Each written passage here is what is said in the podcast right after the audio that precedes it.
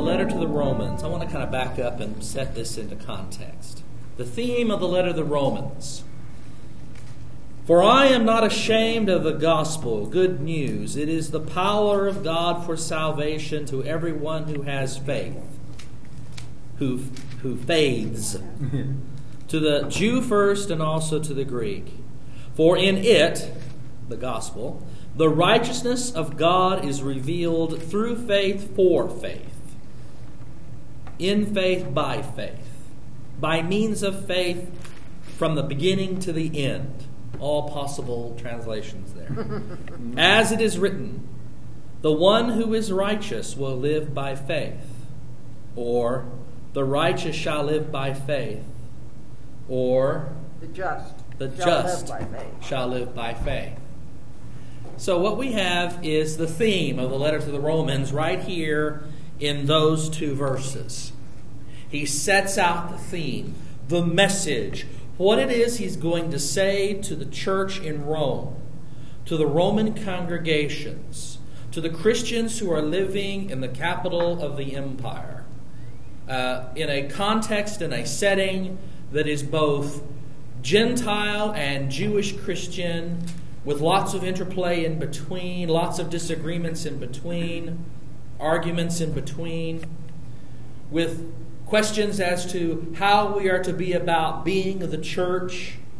Should we be completing these Gentiles' entrance into the family of God by making the wish- women cook kosher and making the men get circumcised? Or are we going to let Gentiles be Gentiles and Christians, and Jews can be Jews and Christians too? All of these questions can be summed up in the very simple sta- his response to that in the very simple statement, I am not ashamed of the gospel, for it is the power of God for salvation to everyone who faiths. It's not works, it's not getting circumcised, it's not keeping the dietary regulations, it's, n- it's not refusing to push the buttons on the elevator and only using the kosher elevator like they do in Jerusalem. No, no, no. It's the gospel that is the power of God for salvation to everyone who faiths. And notice he includes the Jews and the Greeks here. To the Jews first, and to the Greeks. First, the Jews. Jesus was a Jew. The disciples, initial disciples, were Jews. Most of the early converts were Jews. Until Christianity started branching out into the God fearing Gentiles who had attended the synagogues up in, in the days of Jesus and immediately afterwards. Until it started spreading beyond them, Christianity was essentially a sect of Judaism. But after Christianity started spreading to Gentiles who had never been God-fearers before they heard about Jesus, instead they first heard about Yahweh through the proclamation of the gospel of Jesus Christ. Once that happened, Christianity stopped being so much a sect or denomination of Judaism and started to become its own way. The way is one of the terms that is used for it. The Christian movement, a very loose translation. And the message that is proclaimed by that movement is outlined here in two verses. It is the power of God for salvation to everyone who faiths, to the Jew first, because it began within Judaism, and also to the Greek. And here he uses the word for Greek, Hellenai. Helen, Hellenai. You know, the name Hellenistic describes Greek, Greek culture. Hellenai. To the Greeks. He actually uses, that would be like saying to the Jews first and also to um, the Americans literally. I mean, he's using not the generic form, ethnos, for Gentiles. He's using specifically Greek. For in it, the gospel, for in it, the righteousness of God is revealed through faith for faith. As it is written, the one who is righteous will live by faith. So, this is the proclamation, not by works, not by keeping the Ten Commandments or the law of Moses, not by circumcision or dietary regulations, but by faith. The one who is righteous will live by faith. Those who are righteous by faith shall live. That's the proclamation of the letter. He immediately follows that initial statement in those two verses by bringing up the contrary. And he begins and he spends two verses on the good news. And then from verse 18 all the way to the end of the chapter and on into chapter 2, he's going to talk about the contrary. You might say the bad news. The reason why the proclamation of the gospel is necessary. The reason why Christ came. The reason why we need to hear this gospel. The reason why salvation by faith is critical and important.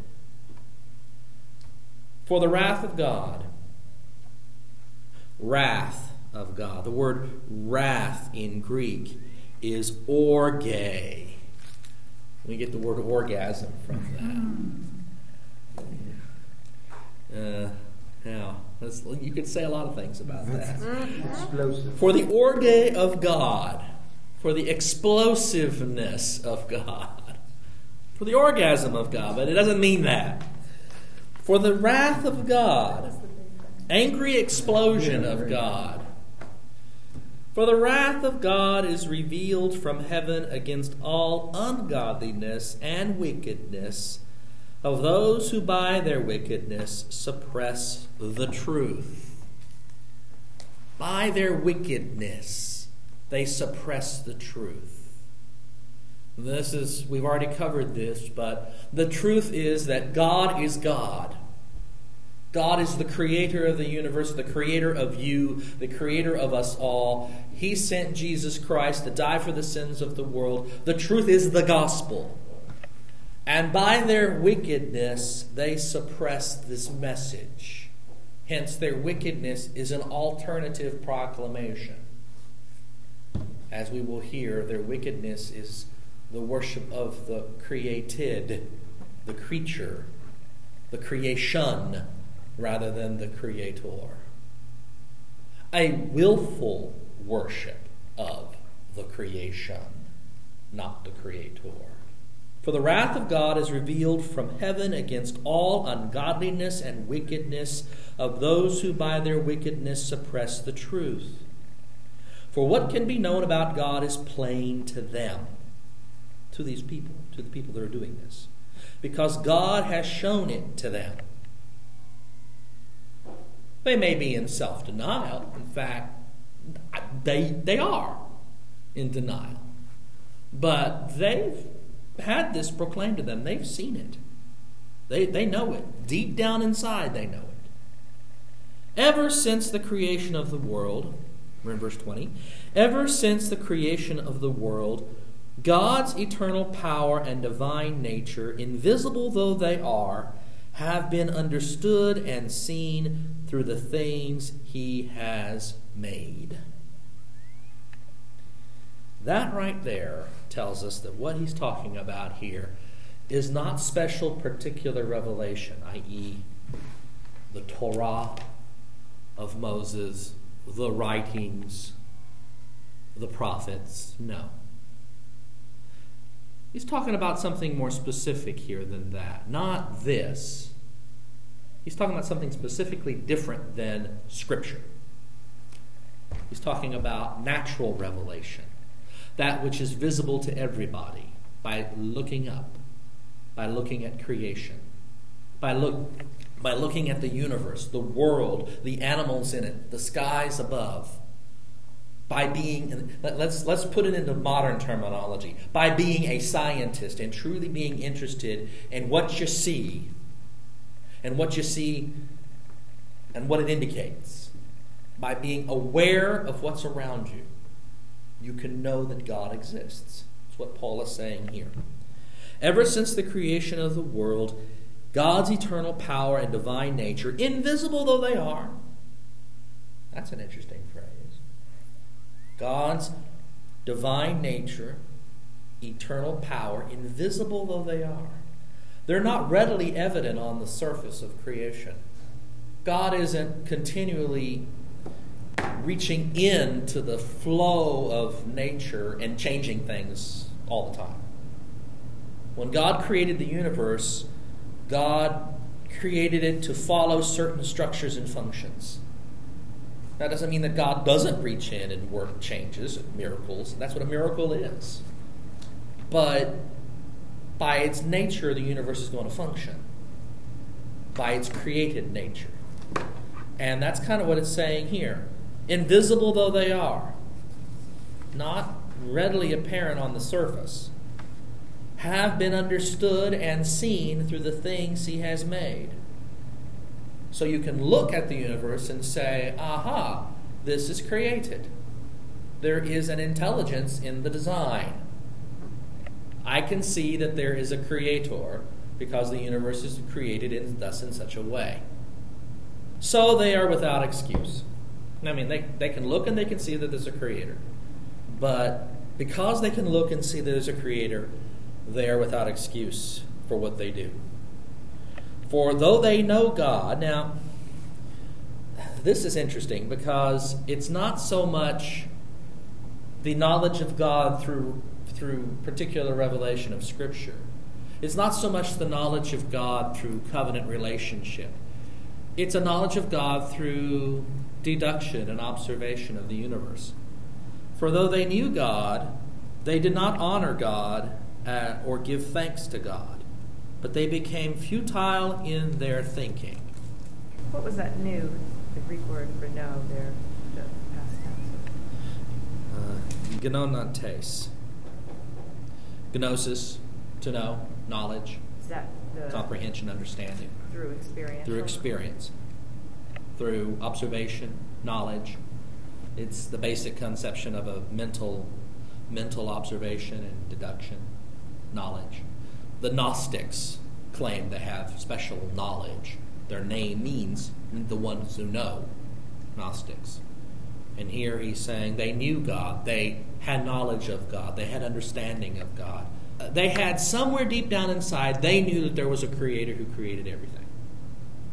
For though they knew God, they did not honor him as God or give thanks to him, but they became futile in their thinking. And their senseless minds were darkened. That's interesting. We, we, we flew over that and didn't stop there. Now, my translation says, were darkened.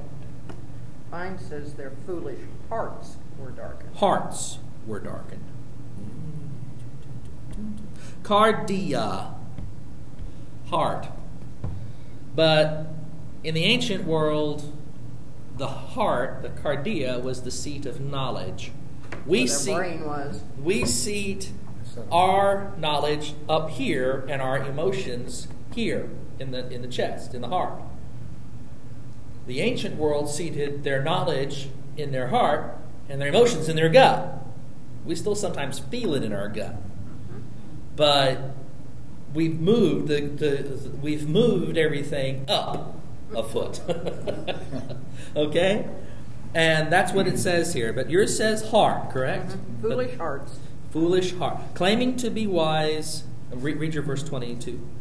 Oh, verse 21 at the end. 21. Yeah. Uh, because although they knew God, they did not glorify him as God, nor were thankful, but became futile in their thoughts, and their foolish hearts were darkened. Their foolish hearts, futile in their thoughts, and their foolish hearts, by which they mean minds, were darkened. What is is were darkened passive or? Active. We're dark. No, you're talking about something else. That's passive. Who is the actor in were darkened? Well, something was acting on their hearts. Right. It's not the heart or mind of the person involved. It's not the person who is darkening themselves. It doesn't say, and they darkened their senseless minds. Somebody turned out the light. yes, somebody turned out the spiritual light here. Their, their, their senses were dulled, their, their senseless minds, hearts, were darkened. Well, this one gives them a more active role in that. Okay, garden. read your read your that portion of verse 21. And after a while, they began to think up silly ideas of what God was like and what He wanted them to do. That's cute. The result was that their foolish minds became dark and confused. Ooh, that's giving them credit. Mm-hmm. Okay, the New Living Translation is very similar. As a result, their minds became dark and confused. It's a little less passive than the literal closer reading of the King James, the NRSV. How's the NIV render that into verse 21? It was the same way. They were darkened. Were Began to think up silly Hearts. ideas. Yeah, their hearts were yeah darkened by those silly ideas coming in. Read, read your verse 21 again in the living, old living, Okay. Um, and over. and just- speak up. Okay. And after a while, they began to think up silly ideas of what God was like and what He wanted them to do. Let's just make it up as we go along. Yeah. Yeah. okay, finish the verse. The result was that their foolish minds became dark and confused. The result was their foolish minds became dark and confused. It's still passive because that the, the darkening and the confusing is the result of what they did. Yeah. But they did. But it's not something that they intentionally, okay, let's turn down and confuse our hearts. Yeah. And nobody else did it to them. And that, It's They- the they- result of what to they this, did. They did it to themselves. Yeah. They did it to themselves, but not directly. They did it indirectly Not- yeah, because not what they did here has this result. You have a different translation?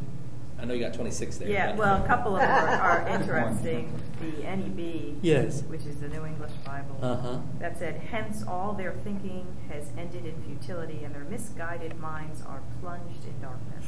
Ooh, and their misguided minds are plunged in darkness. Again, that's they are passive. They're being thrown in. Okay? And then another one that's close to what you did was the New Testament, a, a new translation. That one is uh, rather they busied themselves with silly speculations about him, and their stupid minds groped about in the dark. They're stupid minds. Fix things down. Right. They just kind of set it all up there. They're all pretty consistent in you know they, they just didn't recognize what they had, and because of their rejection of that, uh, I like your your descriptiveness of the light was turned out. I mean, it's like God had mm-hmm. enough and turned the switch. That's it. said, Out of the pool. "Fine," That's you exactly know? right. Off the lights. Go to bed. That's it. You're done. Game over. Lights out. No more. There is a passive character here in that the darkening of their minds, of their senseless minds, is the result of what they did, but as we find out a little later, is actually kind of like punishment. Well, the problem that I have with the living translation and Uh-huh. One of the that 26 last one that that The moving around, yeah, is is that they th- they had these th- foolish thoughts about what God was was and what He wanted them to do, but if they if they didn't acknowledge Him as God and were more and were worshiping the creation rather than the Mhm. Creator, Correct? they wouldn't have any thoughts about him. instead of trying to figure out, let's make up what God wants us to do, they're saying, let's make up God. That's right. It's a little harder, it's a little harsher than the New Living presents it. The New Live, read your verse 21 one more time. I love it. Read, read it again. And after a while, they began to think up silly ways of what God was like. And Okay, now stop. Yeah. Silly ways of what God was like, who God is. Keep going. And what He wanted them to do. what this made up God of theirs wants them to do, which usually ends up being what we want to do anyway. Uh-huh. Yeah. Call rationalization. Yeah, well, yeah, But we all do that in our own ways. But okay, finish reading the verse. The result was that their foolish minds became dark and confused. Now, I like Lisa's. Uh, I think it was the new Stupid. Translation. Yeah, the, the stupid, Stupid. groping around in the dark. The misguided minds were groping around in the dark. You know, and, and as you as you read as you read that, and we think back over history, looking backwards now, and Yes. we look at the Jews who had that, the, you know, this, they were the ones who had the, the law and had the information, and they did distort it in a way. They made up their own rules about what they thought God wanted, and it kind of was a progression from that. Okay. So it's there's there's gradations of difference. You've got those who are way out in paganism, who've made who are making it up as they go along. Then you've got those within the covenant community of the faith, within Judaism itself, who have an understanding of God that's not just based in in natural revelation, but actually comes through specific revelation of Scripture, who then say, okay, we've got this, this tells us something, but you know what? This isn't good enough. We've got to have more. And so they start speculating as to what that, you know, do we eat an egg that was laid on the Sabbath day? Kind of speculation. Because it becomes a righteousness by sal- uh, righteousness by works, salvation by works, not by faith, not by trusting in God, but by what we can do. So that forces them then to kind of create their own conditions for and what Yahweh wants of them. And they're really not even reading Scripture anymore. Hence the Mishnah and the Talmud and the other Jewish writings, which are interpretive, become more important than that which they interpret. And doesn't that exactly flow from what you have here? And you know, the fact when you said new God back in 21, at the Yes. beginning, that's why I asked, you know, the Yeah. Jews I would put, and Israelites in the same boat, but we're just talking about the subset of the Jews, had that experiential knowledge more so than any other groups. Group But of other people did too. Think about uh, Nebuchadnezzar, his encounter with God. He had one.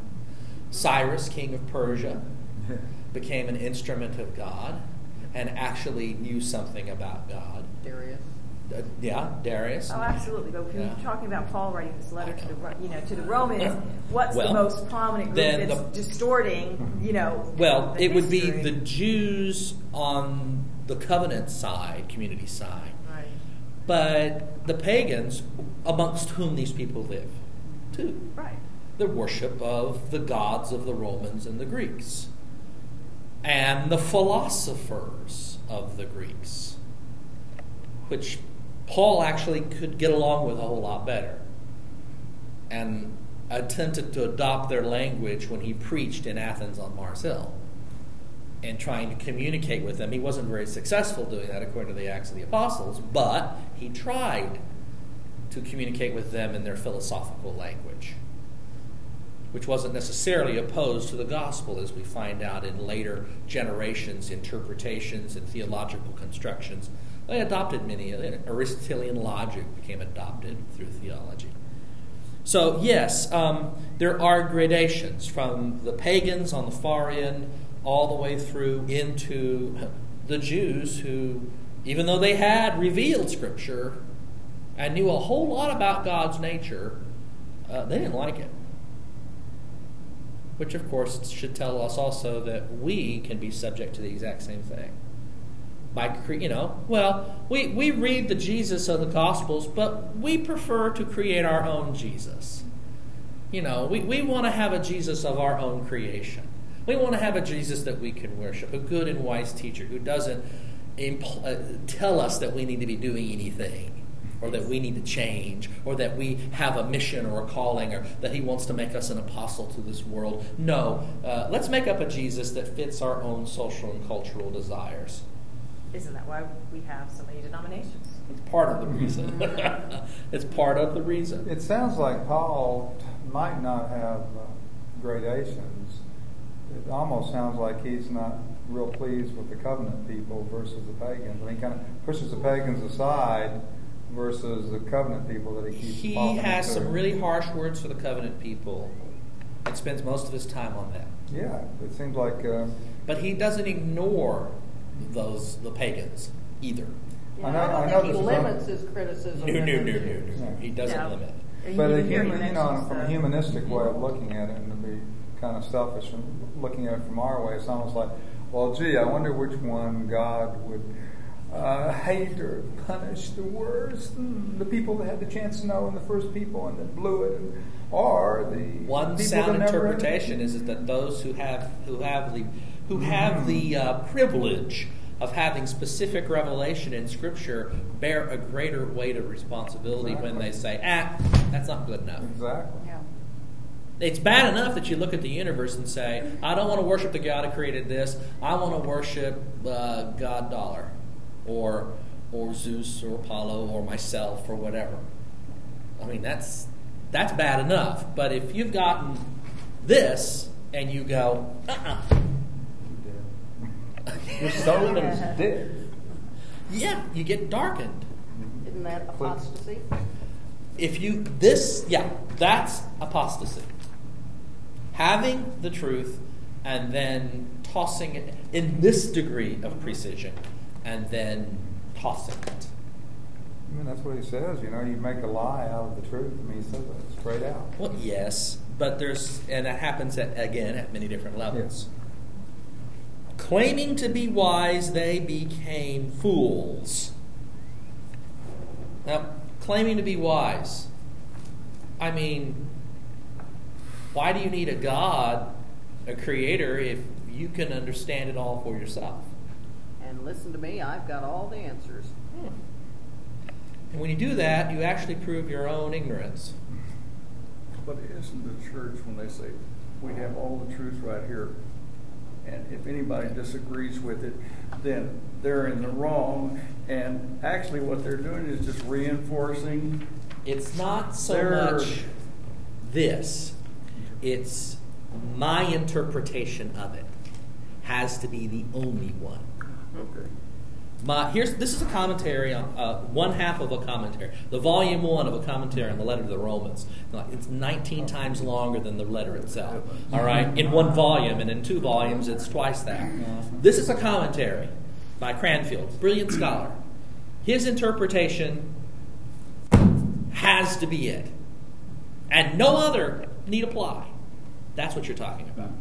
And churches do it all the time by saying, "This is it. The my, our interpretation, our application, our doctrinal standards, our dogmas, whatever, are the only ones." And it doesn't really matter what it says. It's here. Read the dogma instead.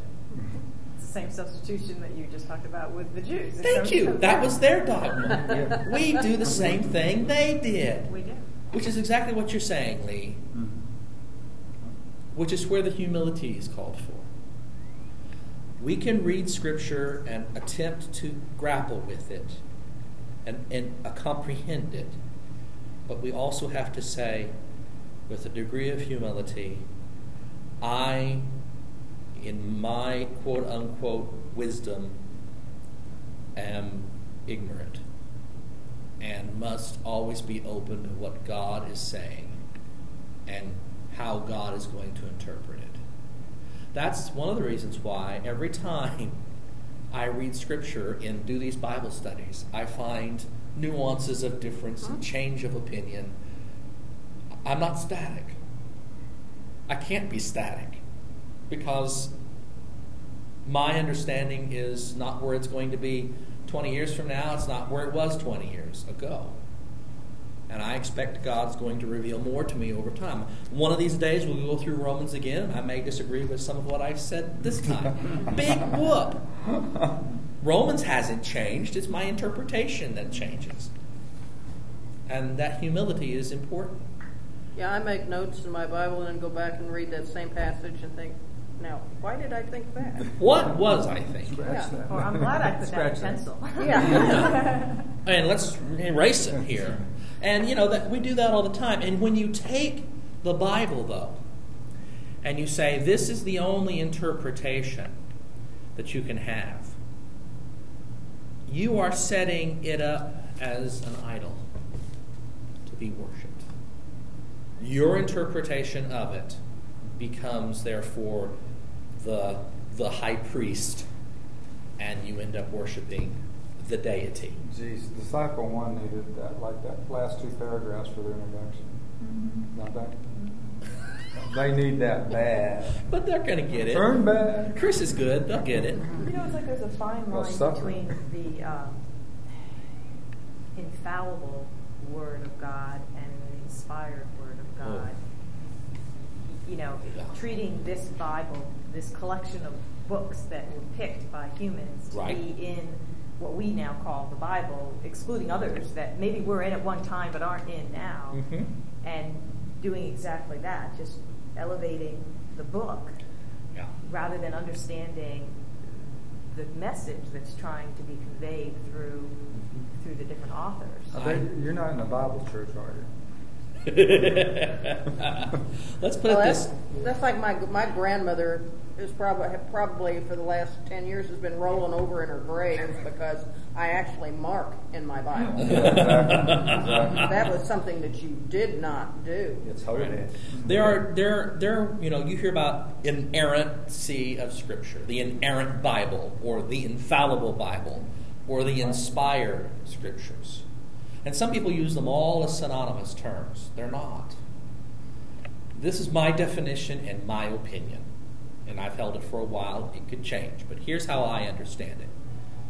I understand inerrancy as being as being what is given to Jesus, the perfect word, without capable of being in error in his own nature. Jesus is God, and therefore Jesus is perfect in and of himself. That's inerrancy. Incapable of being in error in and of himself. So when someone says, Do you believe in the inerrant word of God? I say, Yes, and his name is Jesus. Do you believe in the infallible Word of God? Infallibility doesn't speak to the ontological nature of the thing, it, it speaks to its outcome, its result, what it produces. And if someone says, Do you believe in the infallible Word of God? I say, Yes. The Old and New Testaments do not lead us into error on matters of faith and practice. They are infallible for the teaching of faith and practice. Now, you can teach a lot of fallible things with it. I see people do it all the time. I've done it myself. It's called being a fallen, mistaken human being. You can teach fallible stuff with Scripture all the time. But it itself is infallible in that sense. And it is absolutely inspired. Everything that is in it, all of the books that are written in it, have a degree of inspiration. But there are lots of ways to think of inspiration. There's God said, blah, blah, blah, blah, blah, and the author wrote down, God said, blah, blah, blah, blah, blah. And then there's God said, blah, blah, blah, and then the author hears it and then thinks for a minute and, and then puts it down, puts down the blah, blah, blahs, but in his or her own words. That's a kind of inspiration. Then there's an inspiration where you see God do something. You are impressed by what you see and you try to describe it. That's a kind of inspiration. Uh, another form is you see an aspect of God's beautiful creation and it inspires you to write a hymn about God or about Jesus or about the faith or about grace. That's a kind of inspiration too. And you have that in Scripture as well. So there are lots of different kinds and levels and layers of inspiration within Scripture. And then there's one further step, and that is the process by which these books were selected, and by whom, and for what reasons, and why certain things were left out and other things added in. And while it's a fact that human beings made that selection process, and they may have they, they could have easily left out something and added something different in. We could have had the shepherd of Hermas in the New Testament and not the book of James. Very easily. Had there been just a slightly different attitude at a council meeting, if St. Athanasius of Alexandria had had a slightly different opinion, we could have had the shepherd of Hermas and not the book of James. James. I'm sorry, that's cruel. Uh, uh, Martin Luther. Martin Luther did not like the letter of James. Bye bye, James. but I'm going to tell you, there is inspiration in James. Just have to look a little harder. You got to search for it. You have to almost in, you almost have to put words in his mouth. He meant to say this, or he's saying that This is what because he really thought that. intended. Yeah, that's exactly right. This would be good. Had James had a better understanding of Greek, this is what he would have said. and, and, and, and I'm serious. Uh, Martin, I, I'm kind of Lutheran in my disagreement with the letter of James. Um, but um, Isn't that, the gentleman who it's a right strawy little epistle? yeah, exactly, exactly. But do I believe the Shepherd of Hermas is inspired? In a sense, yeah. But I believe Amazing Grace is inspired. Do I want to put it in the Bible? No. But it could have been. And I do believe that even amidst the, the debates in church councils and human arguments and fights between Cyril, Cyril of Jerusalem and Athanasius of Alexandria and all the arguments and fights that went on that was went into the process of selecting the New Testament books, I think somewhere in there God was pushing someone one way and letting someone do something the other way, and the result ended up being what we have, which is the inspired revealed Word of God. Can, and one of the things I love is Methodists talk about the Word of God. We often say that it contain the Scriptures contain, of the Old and New Testament contain the Word of God. I like that in, in, in a real sense. I like that.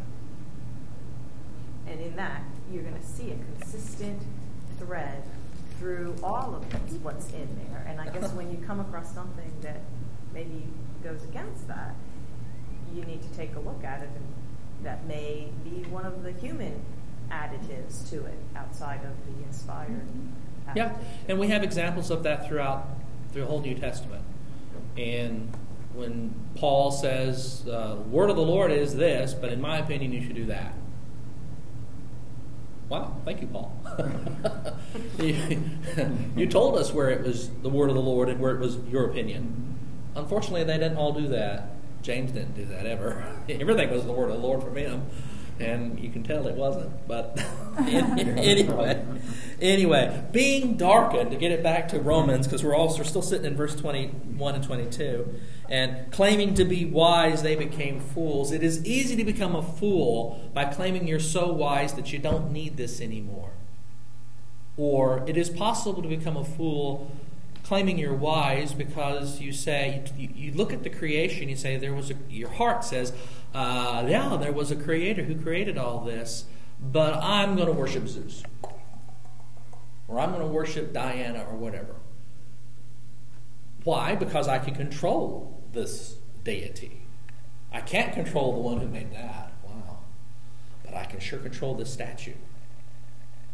Or whatever it is you're worshiping and that is where people claiming to be wise become fools. And it happens when you lift up this and make it into an idol. I can control its interpretation and its application. So even though it's the, it's the Word of God, it contains the Word of God, inspired and infallible for us today, nevertheless, I can, can take it and I can twist it and control it to my own ends. And I demand an idol out of it, and I am a fool when I do that. And the church is a fool when it does that. And every time the church tries to do it, limit, put a limit on, okay, that's the only thing it can say and that's the only thing it can mean. Every time we do that, we prove ourselves to be a fool. And our spiritual minds are darkened when we do it. Both because and as a result of, and it often produces more of it. You know, in what relation to what uh, Lee said, I, I, could, I just kind of think of, and after what you just said, the analogy would be almost, without being sarcastic, the discipline. The discipline can be very foolish. It can be an idol. Oh, yeah. Duh. Oh, Duh. yeah. At one day at General Conference, two General Conferences ago, someone got up and said, I, want, I propose a change to the holy discipline of the church. and everybody goes, Ooh. good, good response. That must be inspired. You there? Elaine was probably saying. Now, there are lots of wonderful things in the discipline. There's also a whole lot of crap. Mm-hmm. There's also a whole lot of crap. One of the brilliant characteristics of the creeds is there's very little crap in the Apostles' Creed. Mm-hmm. There's very little crap in the Nicene Creed. I mean, sometimes it's the word adjustments here and there. I, I prefer that word over this word. But apart from that, it, it's such a brief, nice little statement of what's here. But if you take that creed and elevate it to superiority status, it can that what you're doing to it can be crappy. Mm-hmm. And when we have the discipline and the articles of religion and all that stuff in the denomination, and we treat it as if it's scripture, uh, that's crap. That's crap. Claiming to be wise, they became fools. And they exchanged the glory, the doxa, the glory, the, the brilliance of the immortal God for images resembling a mortal human being, or birds, or four footed animals, or reptiles. Idolatry, flat out paganistic idolatry, right there is the reference. They saw the Creator. Their philosophers write about the creation and its beauty and its structure. The philosophers know about the Creator, but the pagan religions, they worship animals and statues that look like people or, uh, or creatures or a combination of the two. Or, yeah, in many cases.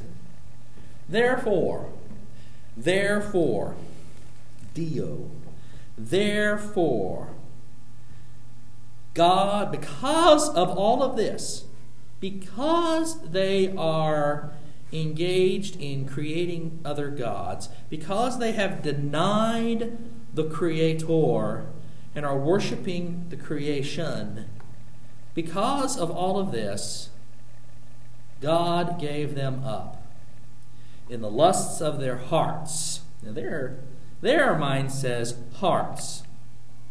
The lusts of their hearts. Cardion. Tone Cardione. Uh, because in our culture, that's where lusts belong.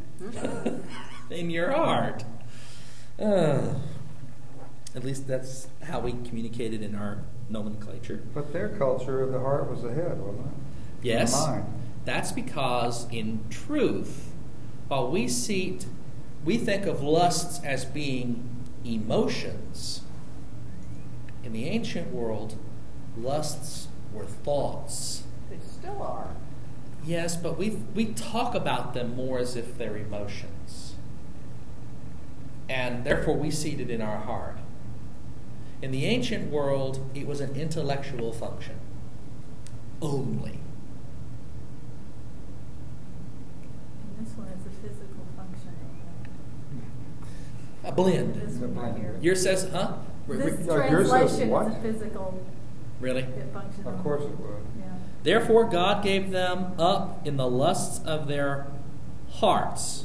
Now, the Greek does not say splagma, guts, in the, in, in the lusts of their bowels. No, it doesn't say that.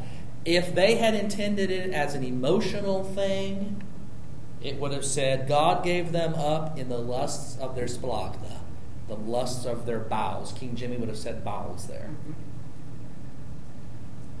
Instead, it's cardia, hearts, which sounds right to us because we see our emotions there. But in the ancient world, it was a mental function. But all sin starts with thought. Thank you, Jimmy Carter. All sin starts with thought. They could start with You make a choice. Yeah. Maybe you get emotionally behind that choice. The emotion provi- the emotion provides the impetus for then going forward with what you have determined to do. Uh, Still put the Malicious sin, yes. There is the sin of omission, that you just failed to do it, not necessarily because you intended to fail. It's just it just happened, which is often due to not thinking. Not thinking. it's a mental process or a lack thereof. That's Thank right. you. That's right. Thank Yeah. you. And and I would say that's true, but our culture and society doesn't necessarily view it that way. No. Hence, the translation cardia works great for Well, us. that, Yeah. you can, you can deny personal responsibility that way. Oh, yeah. I didn't mean to do that. no, it was a It just- mistake. No, no, it's just, I got I got. I got so wrapped up, it just happened. I just snapped. Shazam! Look at that. I just, I just snapped. Which is an emotional idea. Exactly. I wasn't thinking when I did it. It wasn't, I made. Well, this no, decision. you weren't actually. But It wasn't that I made this Should've been. decision, or I didn't give careful enough thought to that decision that this was the result. Hmm. But no, it just happened. The devil made me do it. That's right. Amen. Well, that's the that's the victimization conception of sin. Yeah, the devil the devil made you do it in the same sense that the devil convinced Eve to try the apple and give it to her idiot husband. Well, God even And it was recognized the, and it was, it was God's fault because he's the one that gave that woman to him. And that was the serpent's fault. Mm-hmm. The poor serpent goes, uh, uh I'm gonna be the scapegoat here. I'm about to lose my legs. now you were going to say? Well, I was just saying, God gave um, evidence of knowing that there's a difference in treating different between a purposeful thought and act versus something that was just an act based on the emotion of the of the of the of the minute. I mean, there's the, the cities of refuge that He Right. provided for those people who committed horrible crimes. You know, Sins death of passion. out of passion that just you know you had no thought. And a sin of passion would be a sin of thoughtlessness, where you're not thinking, you're just doing. Be a sin of splagna. A sin of the splagna of the gut. Temporary insanity. Well, that's that's what people claim. That's what people claim. And th- let's go back and keep reading. And they exchange. It's amazing. We read this through la- yet last week, and we didn't get any of this. That's because Helene wasn't here. Yes, oh, yes. Right. And they exchanged the glory of the immortal God for the images for images resembling a human a mortal human being or birds or four-footed animals or reptiles. Therefore God gave them up in the lusts of their hearts to impurity to the degrading of their bodies among themselves. Uh, somata, yeah, ta somata. The, then the, the, the, that's interesting because sarx is flesh and means this thing right here, the fleshy body. Soma is more than the flesh. Soma is the whole thing, the whole package, the flesh and the pneuma. The, the body and the soul is the soma in Greek thought. So, so here you have the statement to degrading of their soma the, the degrading of their somata, of their bodies, of their physicality and their soul. I'm just having trouble finding out exactly on your interpretation which word is being translated soma. Body. To the degrading of their bodies among themselves. Um, So bodies. Is bodies soma. is ta, ta somata, the bodies of auton. Ta somata auton, the bodies of them.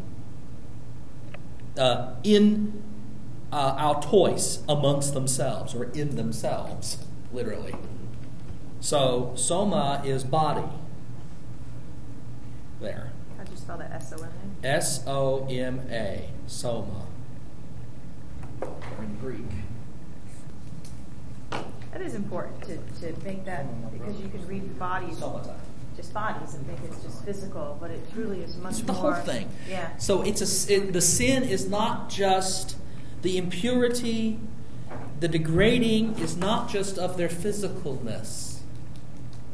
It's of the whole package deal. It's the whole thing. The degrading of their bodies, their somata among themselves, because they exchanged. Now, again, remember, therefore and now because. This happened because they were given up. God gave them up, turned them over to handed them over to, gave them up in the lusts of their hearts to impurity, allowed them to do what they wanted to do. Okay, you want to have sex like rabbits? Go at it. You want to eat 27 enchilada dinners? Have at it. You want to worship Zeus? Have at it. You want to drink until you're you don't have a blood alcohol level, you have an alcohol blood level.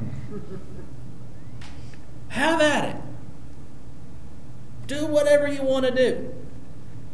God gives them over to that, to the lusts of their hearts, to impurity, to the degrading of their bodies amongst themselves, because they exchanged the truth. Remember earlier, back up here at the very beginning, where it says, um, For the wrath of God is revealed from heaven against all ungodliness and wickedness of those who by their wickedness suppress the truth.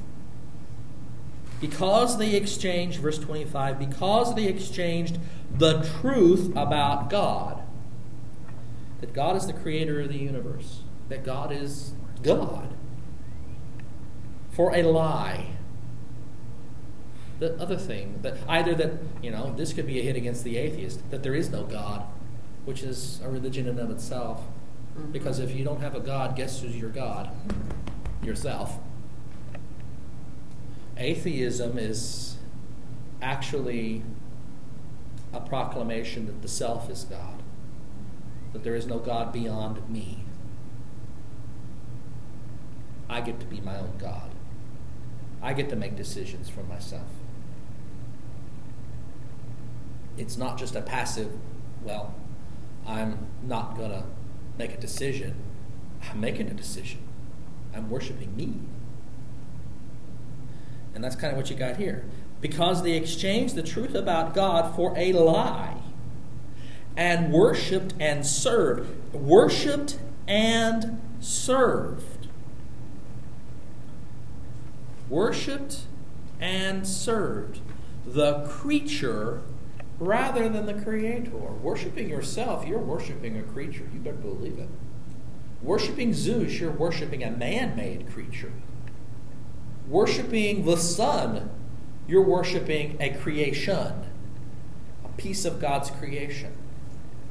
Worshipping the earth, you're worshiping a piece of God's creation, rather than the creator, who is blessed forever. Amen. So, that's actually the full statement. Paul says, I am not ashamed. A lot of people need to be ashamed about this. Okay? This exchanging of the truth for a lie. And because they have denied the Creator and wanted to worship themselves, God lets them. And God lets them do whatever they want to do. God turns them over to it. When, uh, and that's true, frankly, that is actually true for a lot of sin, all of sin, in a sense. When I first start, when I decide I want to dive into a sin, I know I'm gonna, you know, I, I've I've been for three weeks, almost no, four weeks as of Friday. Um, four weeks now. I've been going to the gym every day. I've been watching my diet religiously. um, and yet, the desire is there. the thought goes through my brain. My splagna says, yum yum yum yum yum yum yum yum yum yum yum yum. I was I had to I, I had to drive by Panchos today. That's the McDonald's of Mexican food. Ugh. But oh, it's delicious. and I drove on by, drove on by. Uh, but I could easily have turned in. Yep. And it would have been an act of my will. Now, starting it takes an act of will. But if I were to keep doing that, stop going to the gym as I've done in the past, stop going to the gym, start eating tons and tons of food that I know I shouldn't eat because it's hurting me, the more I do that, the easier it gets to do it, and the harder it is to go to the gym and follow a diet. Yep. God turns me over to what I want to do. You don't want to go to the gym, you don't have to. Yeah. That's right. You can. You can do that tomorrow. Right. I won't worry about that today. I'll worry about that tomorrow. Right now, I'm just going to go to the Pizza Inn buffet. Yeah, that's, you know, that's always my excuse for if I'm on a diet and, and I break it. It's Well, I just won't eat for the rest of the day. Don't work, sister. No. And- and- Make The it tomorrow. biggest, the biggest Yeah. problem I think that all of us have, and it manifests itself in different areas, but we all have the same one, I think, is um, Paul talks about it in Corinthians when he says, uh, and I'll paraphrase it, but you, one of the things you shouldn't do, all things are, are, Lawful. For, are lawful, but you shouldn't let anything master you. And I would be all over that thought. In your in your particular case, when you wanted to do to do that, is hey, who's the master here? Uh-huh. You know, Precisely. am I being mastered, or you know, am I in control of that? And I use that example e- even with my son when he loves to either you know watch television. We talked about this, or play a computer game or something. I said, you know, Scott, it's okay to do that, but you've got to recognize when that event is mastering you Yes. Mm-hmm. when you're no longer in control to stop it, when somebody else comes and says, "Hey, come do this," you say, "Oh no, no, I'm, I'm doing this." You then should have a red light go up in your in your mind that, "Hey, something's mastering me," and that can be. I find that in my life, if I think about that as I'm going through my days, there's lots of things that we let master us. Mhm. That is precisely the principle at work here. When it says, Therefore God gave them up in the lust of their hearts to impurity, to the degrading of their bodies among themselves. This is really flashy, friends. But it's as fundamental as that. Who's in charge? Are you willing to recognize that God's in charge? Or that you or other things are? Are you going to give control over to the bottle of booze? You know, glass of wine with dinner's great but drinking three fifths is not of scotch is not. That's that's lack of control.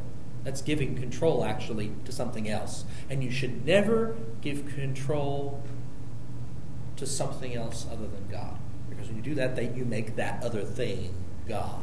That's exactly what's being said here. Therefore, God gave them up in the lusts of their hearts to impurity, to the degrading of their bodies among themselves, because they exchanged the truth about God for a lie, and worshipped and served.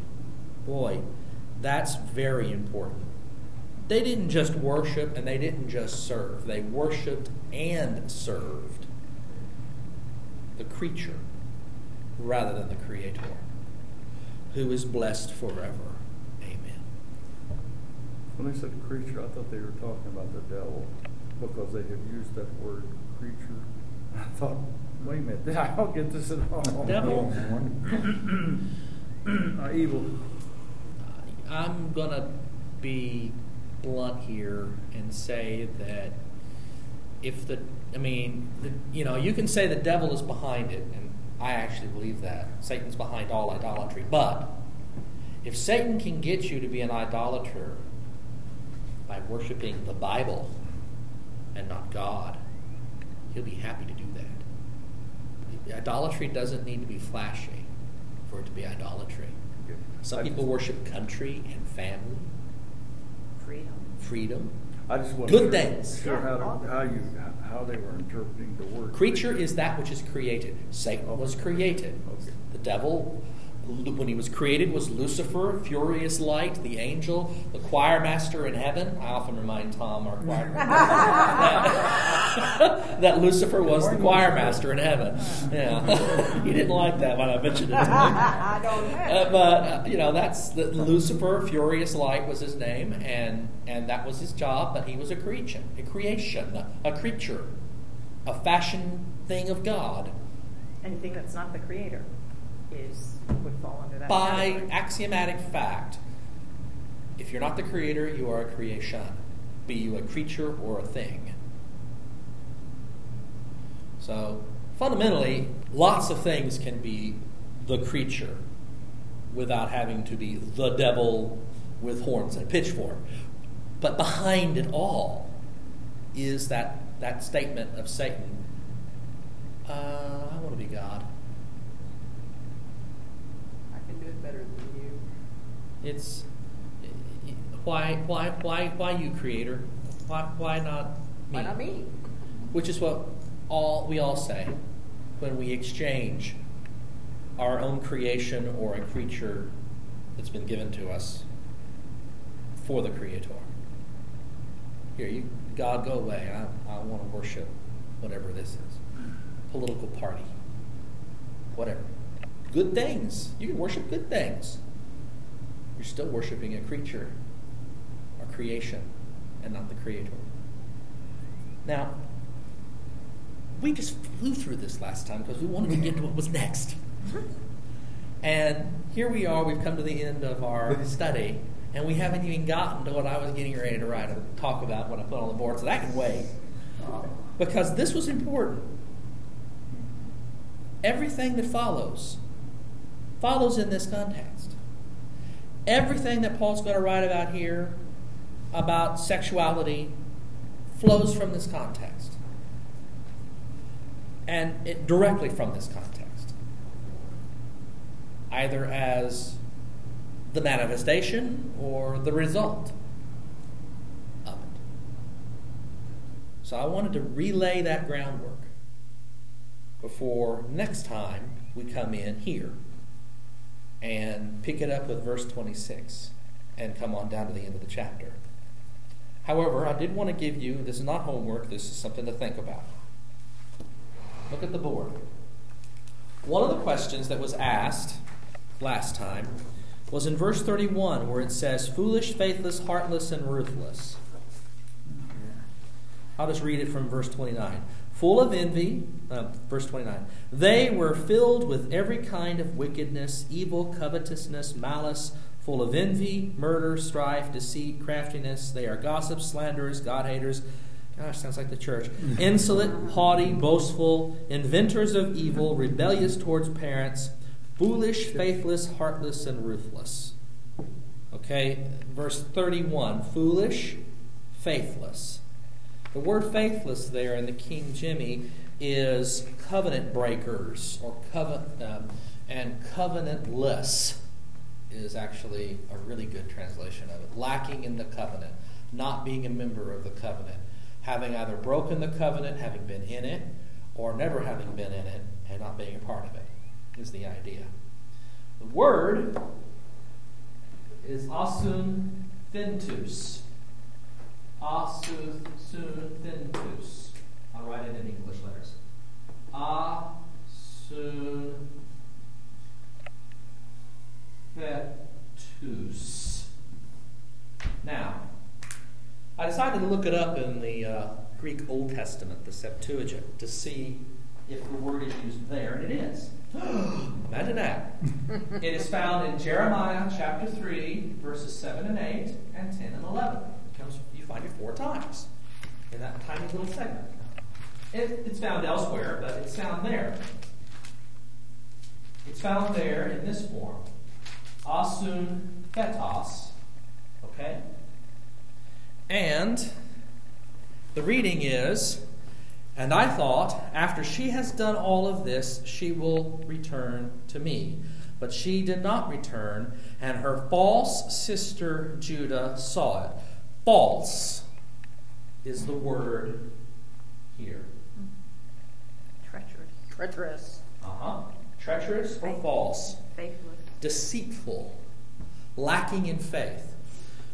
She saw that for all the adulteries of that faithless one, and here it is there in the adjectival formation, Asun Thisian, faithless one, Israel, I had sent her away with a decree of divorce, yet her false sister Judah did not fear, but she went she too went and played the whore. This is that wonderful passage where it talks about the two mm-hmm. sisters. Mm-hmm. One was Judah and the other was Israel.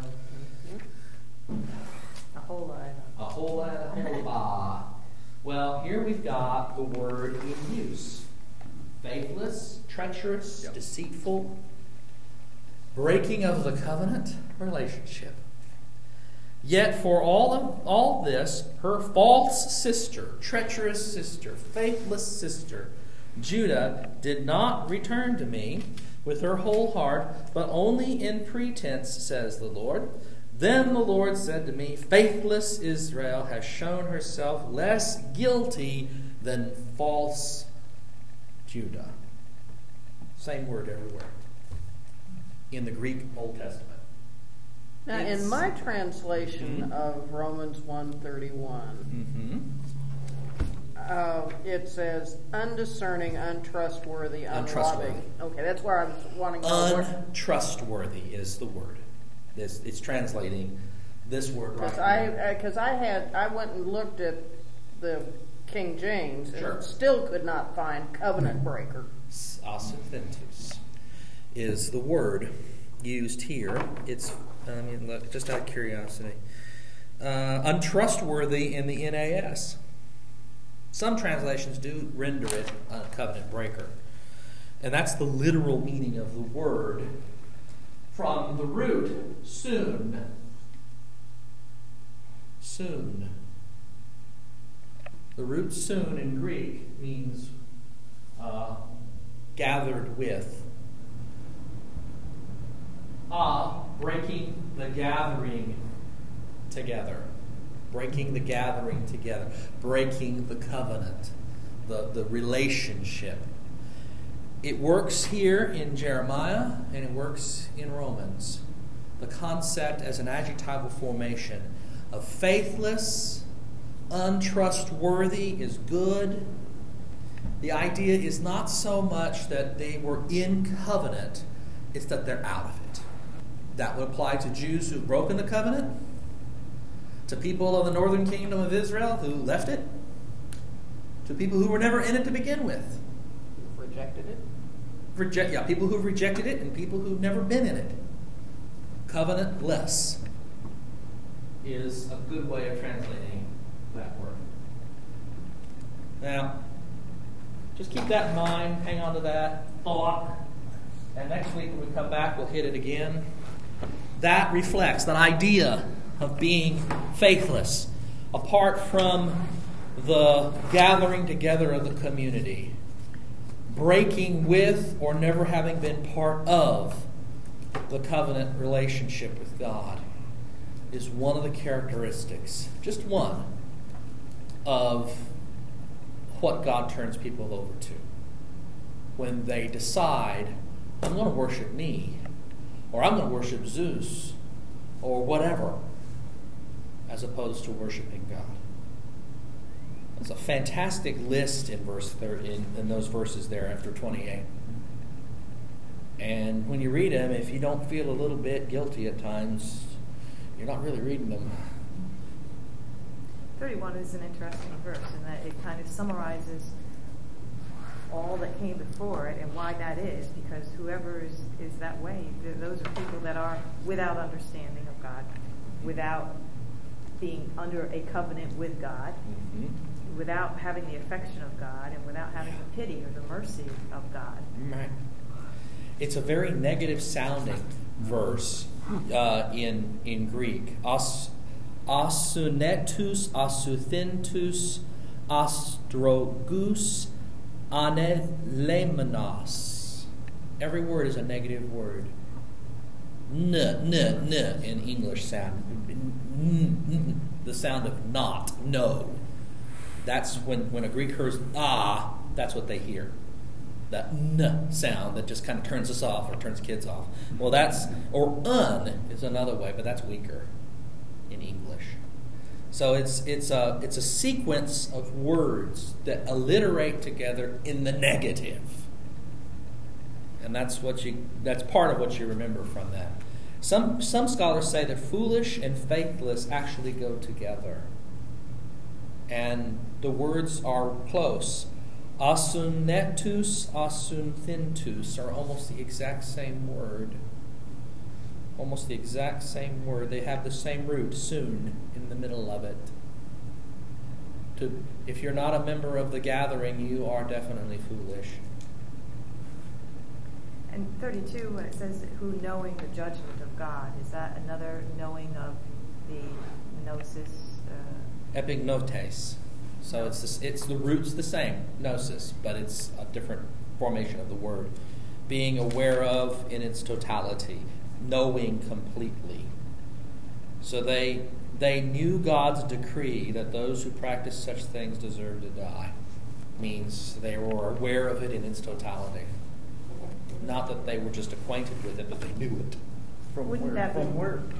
Yeah, wouldn't that be more of a focus then, not on the pagan society who Yeah. grew up in that and it was part of their culture, but more to the direction of those people in the religious that had the knowledge, the books, that It's knew, should have you known mean better. within the covenant community, the, Yeah. the Israelite root. Yeah.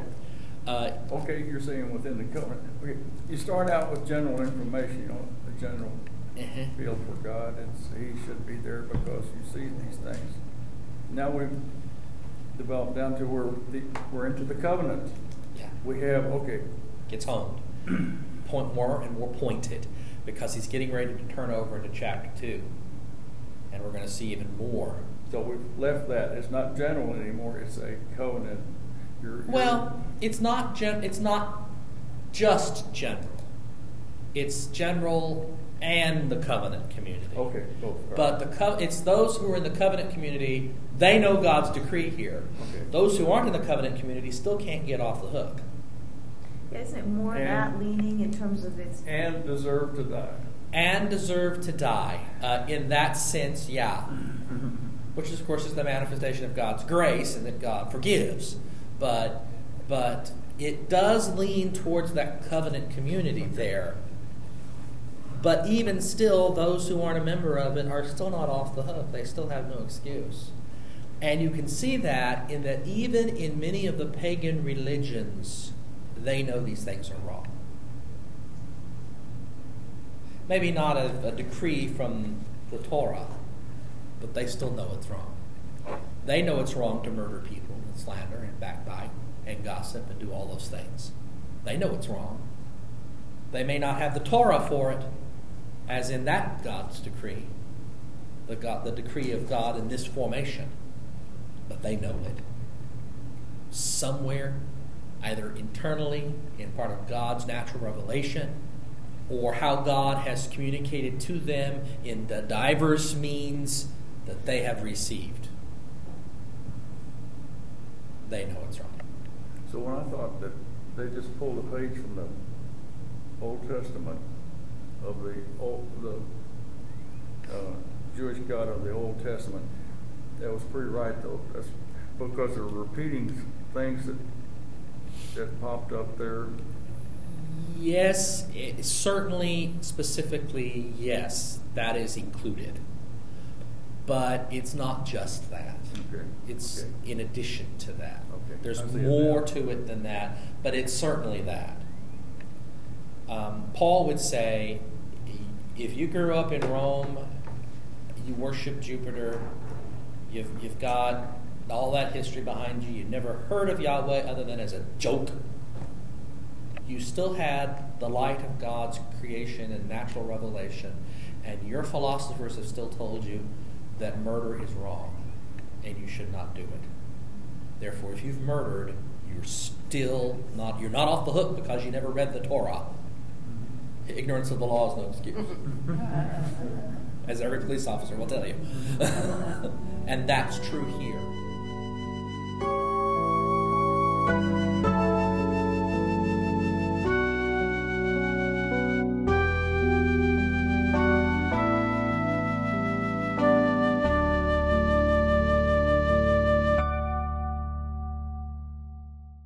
Have been listening to a Bible study by Dr. Gregory Neal, Senior Pastor of St. Stephen United Methodist Church and Rector of Grace Incarnate Ministries.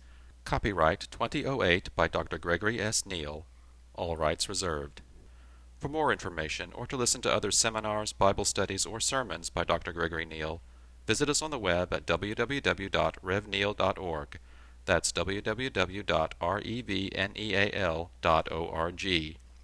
You are also invited to visit us in person at St. Stephen United Methodist Church, 2520 Oates Drive, Mesquite, Texas 75150. This program was produced by Dr. Greg Neal.